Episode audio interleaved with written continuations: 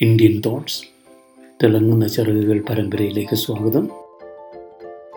Episode അമ്പത്തിരണ്ട് പ്രചോദനത്തിന്റെ ശക്തി. ഞാൻ Joseph Mattappally.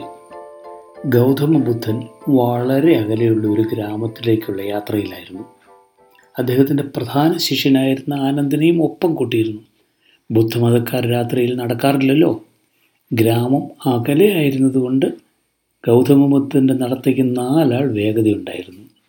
Anandan ഒപ്പമെത്താൻ ബുദ്ധിമുട്ടി. ഏറെ ഗ്രാമങ്ങൾ അവർ കടന്നു പോയി കഴിഞ്ഞിരുന്നു. ഒരു ഗ്രാമത്തിൽ കണ്ട ഗ്രാമീണനോട് ആനന്ദൻ ചോദിച്ചു ഇനി അങ്ങോട്ട് എത്ര ദൂരമുണ്ട്? ഏതാനും മൈലുകൾ കൂടെ എന്ന് അയാൾ പറഞ്ഞു. ഏതാനും മൈലുകൾ കഴിഞ്ഞപ്പോൾ എത്തിയ ഗ്രാമവും ഉദ്ദേശിച്ച ഗ്രാമം ആയിരുന്നില്ല. അവിടെയുള്ള ഒരാളോട് ആനന്ദൻ ചോദിച്ചപ്പോഴും ഏതാനും മൈലുകൾ കൂടി എന്നാണ് പറഞ്ഞത്.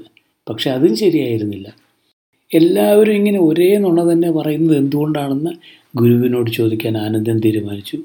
ഗുരു പറഞ്ഞ മറുപടി ആനന്ദനെ ഞെട്ടിച്ചു കളഞ്ഞു. അവരെല്ലാം എന്റെ ശിഷ്യർ തന്നെയാണ് ആനന്ദ. അങ്ങനെയാണ് ബുദ്ധൻ പറഞ്ഞത്.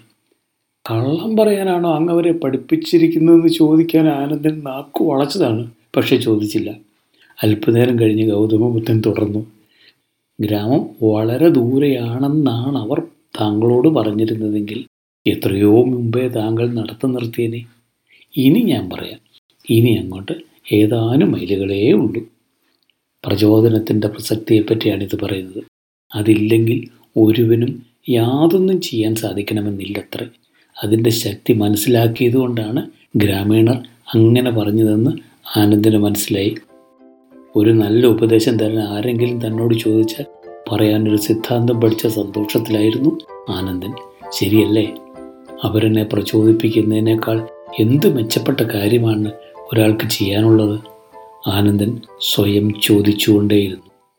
നന്ദി വീണ്ടും കാണാം.